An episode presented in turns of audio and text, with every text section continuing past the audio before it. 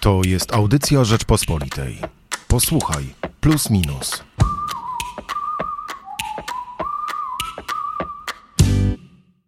Dziś porozmawiamy w naszym podcaście o trzech literkach. Można nawet powiedzieć, że sponsorem dzisiejszej audycji są literki E, S, G.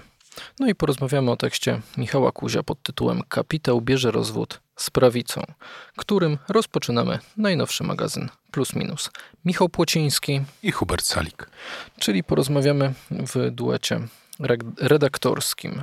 Rzeczywiście to ESG jest pewną rewolucją. Słychać o tym od jakiegoś czasu nie tylko w Stanach Zjednoczonych, którym przygląda się Michał Kuś, ale także u nas e, w Unii Europejskiej, na przykład program e, Wielka rewolucja technologiczno-ekologiczna Fit for 55 opiera się rzeczywiście, tak jak nasz podcast, na tych samych trzech literkach ESG, ale patrząc nawet tak z politycznego punktu widzenia, Hubert, to jednak jest duża zmiana, że biznes, wielki biznes, wielki kapitał, który w Stanach Zjednoczonych kojarzony był no, jako pewien fundament partii republikańskiej, dzisiaj coraz częściej kojarzony jest jednak z wielkim dobroczy- z tym, że jest wielkim dobroczyńcą partii demokratycznej. Na pewno jest to przemiana, zważywszy, jeśli spojrzymy na czasy Ronalda Reagana, e, gdzie chyba kiedy, kiedy chyba najbardziej dobitnie te związki były widoczne. Mm, natomiast e, trzeba też spojrzeć na to w kontekście takich konkretnych decyzji, a ta ostatnia konkretna decyzja dotycząca pozwolenia na wielkie odwierty w Alasce, mimo y, przy pewnych przyjętych założeń dotyczących mm, ochrony środowiska czy e, społecznej odpowiedzialności biznesu i tu się kłaniają inne trzy literki, czyli CSR, którego poniekąd ESG jest następcą. No, pokazuje, że jeśli jednak chodzi o duże pieniądze, to niekoniecznie wartości tutaj wygrywają. No, ESG to oznacza mm, od razu na samym początku zaznaczmy environment, czyli środowisko, ekologia, social responsibility, czyli odpowiedzialność e, taka społeczna, no i e, corporate governance, czyli ład. Ład korporacyjny, przejrzystość e, prowadzenia biznesu. Co to właściwie oznacza? W sensie, że firmy co muszą po prostu zacząć bardziej myśleć o wartościach, a mniej o zysku? To jest bardzo pytanie, bo dobre pytanie, dlatego że mm, ono zawiera w sobie czasownik muszą. No muszą, bo to jest odgórnie narzucane. Tylko w Unii Europejskiej. W Stanach Zjednoczonych, e, gdyby było odgórnie narzucane, to Joe Biden nie, po, nie podpisałby tego rozporządzenia, które pozwala jednemu z gigantów e, branży petrochemicznej na te odwierty. E, więc muszą no, jeśli chodzi o Fit for 45, to e, powinny z pewnością przestrzegać jakichś reguł. I to jest ta dobra rzecz, bo mm, często jest tak, że w przypadku dużych biznesów, e, które kierują się maksymalizacją zysku, mm, no to myślenie o tym, co jest dobre dla środowiska czy dla otoczenia, nie zawsze jest uwzględniane, dlatego że to podnosi oczywiście koszt inwestycji, czy produkcji, czy usług. No, stawiane są te pytania też przez y, samych ekonomistów, prawda? Czy to, czy to naprawdę jest poważna zmiana, czy tylko mydlenie oczu i udawanie, że coś się robi. Greenwashing, takie popularne słowo na przykład ostatnio w różnych debatach. Pinkwashing, czyli firmy, które pokazują na pokaz, jak, jak to nie są wielkim partnerem e, ruchów e, LGBT, a w środku dalej panują te same zwyczaje. Zresztą, jak pisze Michał Kuś w swoim bardzo dobrym tekście, który otwiera najnowszy magazyn, no jak, jakoś tak jest z wielkimi e, firmami, że mm, tam wytwarza się taka specyficzna kultura korporacyjna, e, gdzie jednak panują zwyczaje daleko odbiegające od tolerancji, od wrażliwości. No, nie oszukujmy się. Jednak tam, gdzie chodzi o biznesy, tam, gdzie chodzi o wielkie pieniądze, tam no, też jest duża walka w środku, w każdej firmie, prawda? Więc jak to wszystko pogodzić? Mm, nie wiem, czy my w ogóle powinniśmy się nad tym zastanawiać w tych kategoriach, czy to rzeczywiście da się pogodzić, bo może nikt tego wcale nie chce pogodzić, tylko właśnie nam mydli oczy. A ty jak uważasz, czy to jest greenwashing, mydlenie oczu? Twoim zdaniem e, jest to e, wielka ściema, jak w jednym z tekstów w naszym plusie, minusie mm, pisze jeden z autorów? To jest na pewno ciekawa zmiana, że to się robi odgórnie i że, że istnieje taka instytucja jak Unia Europejska, która próbuje to firmom e, narzucić. No, wracamy w pewien sposób do w pewnej wersji centralnego planowania, prawda, że jest coś zaplanowane centralnie, jak sama nazwa wskazuje, i firmy muszą e, dowieść te cele. Czyli uważasz, cele że. Zmiana, że zmiana jest pozytywna, ale proces jest no właśnie, negatywny. No właśnie nie wiem. Znaczy, jeżeli coś ma polepszyć na naszą. To, to, to, jest zresztą klucz też roz, mojej rozmowy e, z Pawłem Konzalem, bardzo uzdolnionym menedżerem, który robi i robił e, międzynarodową karierę. Był dyrektorem wykonawczym w forum ekonomicznym, czyli w Davos, e, więc wie, jak ten świat wygląda, i on mówi, że on zawsze sobie zadaje jedno pytanie: czy, czy, czy jakaś zmiana polepszy naszą jakość życia, bo on zresztą jako założyciel fundacji Lepsze Życie myśli, że uważa, bardzo takie też utylitarne, racjonalne podejście, no, że najważniejsze jest to, czy, czy będzie nam lepiej, nam jako ludziom, jako ogółowi, nie przeciętnemu człowiekowi. No i odpowiadając na to konkretne pytanie, prawda, to i ESG, i Fit for 55 mają duży potencjał zwiększenia naszej jakości życia.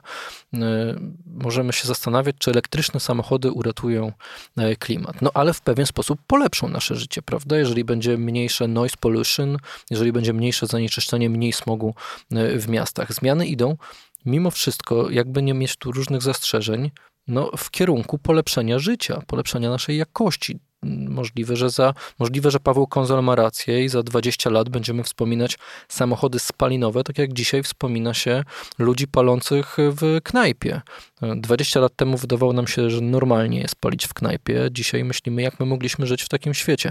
Drugi raz wracam chyba do tej samej metafory w naszym podcaście, ale tym razem to rzeczywiście nie ja ją powiedziałem, tylko powiedział mi to tym razem rozmówca e, w e, jednym z tekstów, który trochę tego tematu właśnie rewolucji e, takiej powiedzmy to, rewolucji wartości w biznesie, mój wywiad z Pawłem Konzalem, trochę on, go, on tego tematu e, dotyka. No jest, niewątpliwie jest to krok w stronę polepszenia jakości życia, nie? Czy ja mam tu ambiwalentne odczucia, co oznacza, że niejednoznaczne. E, bo z jednej strony mm, uważam, że niektóre z tych zmian e, są konieczne, że biznes musi brać pewną odpowiedzialność za swoje działanie. E, jeśli jest w stanie to zrobić oddolnie, świetnie, ale jeśli nie jest, no to może faktycznie niektóre rozwiązania powinny zostać na nim wymuszone. Czyli to jest ta pozytywna część tego ambiwalentnego podejścia. Natomiast mm, Gdyby spojrzeć na to z perspektywy globalnej, e, to Unia Europejska, zarówno pod względem ludności, jak i pod względem terenu, e, jest e, niewiele znaczącym zanieczyszczaczem środowiska, nawet jeśli te wskaźniki dotyczące korelacji między bogactwem a śladem węglowym są wysokie, no to jednak jeśli spojrzeć na takie dane globalne, no to niestety kraje e, wysokoprzemysłowe, które nie idą tropem Unii Europejskiej. E, Stanów Zjednoczonych celowo tu nie umieszczam, bo jestem mm, raczej zdania, że mm, Stany Zjednoczone nie idą tropem Unii Europejskiej. E, co pokazuje już nie tylko wspomniany odwiert, ale też pewne kłopoty e, i zmiany w podejściu zarówno do porozumień paryskich, jak i protokołu z Kyoto, które się w ciągu, w ciągu ostatniej dekady, w ciągu ostatniej dekady zachodziły, że jednak tutaj biznes ma bardzo wiele do powiedzenia. Więc to drugie spojrzenie mówi, no sorry, ale Unia Europejska to nie wystarczy, żeby dokonać zmiany w skali globalnej. Musiałyby to zrobić kraje, dla których e, rozwój gospodarczy w tej chwili jest e, głównym paradygmatem prowadzenia e, polityki gospodarczej, a czasem w ogóle polityki. Mówię tu o Chinach, Indiach, na przykład Korei, kraju zabetonowanym, który jest naprawdę przemysłową potęgą, ale i to uważam za istotne, chyba najbardziej patrząc od tej strony e, tego, że to mały kraj, ktoś to musi zacząć. I e, ten, kto to zacznie i zaczyna, są kraje najbogatsze, bo czemu miałyby robić to kraje najbiedniejsze, do których kraje najbogatsze często wyoutsourcowały te najbardziej zanieczyszczające środowisko aktywności produkcyjne. No to jak sobie narzekamy, to ja jeszcze dorzucę jedno zdanie, które bardzo mi się spodobało. Jest, jest po prostu ładnie napisane przez Michała Kuzia. Dla każdego, kto choć raz sięgnął po księcia Nikoli Machiavelliego, proste stwierdzenie, że elity ekonomiczne ruszyło sumienie, jest objawem i, e, i ESG jest objawem tej nowej wrażliwości, e, wydaje się jednak czymś w rodzaju obrazy zdrowego rozsądku. No i chyba nikt z nas nie zakłada, że rzeczywiście firmy same się zmieniają, dlatego że, że po prostu uwierzyły w jakieś wartości, ale kiedy im to się będzie opłacać? Kiedy tego będą oczekiwali ich klienci, kiedy tego będzie oczekiwało szeroko pojęte środowisko biznesowe, to może niepotrzebne są takie odgórnie narzucane rzeczy jak w Unii Europejskiej, bo wiemy, że w Stanach Zjednoczonych e, różne e, prawda, mody ideowe są jednak bardzo silne i oczekują klienci tego od firmy. Może nie powinniśmy do końca opowiadać całego tekstu Michała Kuzia, bo, e, ale warto powiedzieć tutaj i teraz, że nie jest to tekst tylko ESG.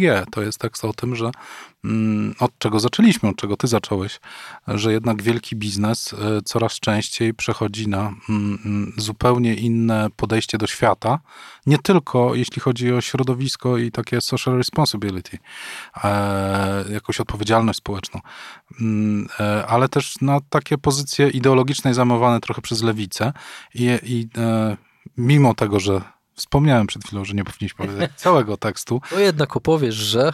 Pragnę zauważyć, że mm, tutaj Michał Kuś bardzo trafnie zauważa, że jednak e, każdą firmę utworzą ludzie i ludzie też mają swoje poglądy i nie zawsze jest tak, że mm, myślą tylko i wyłącznie o krótkoterminowym zysku i w tym nasza nadzieja.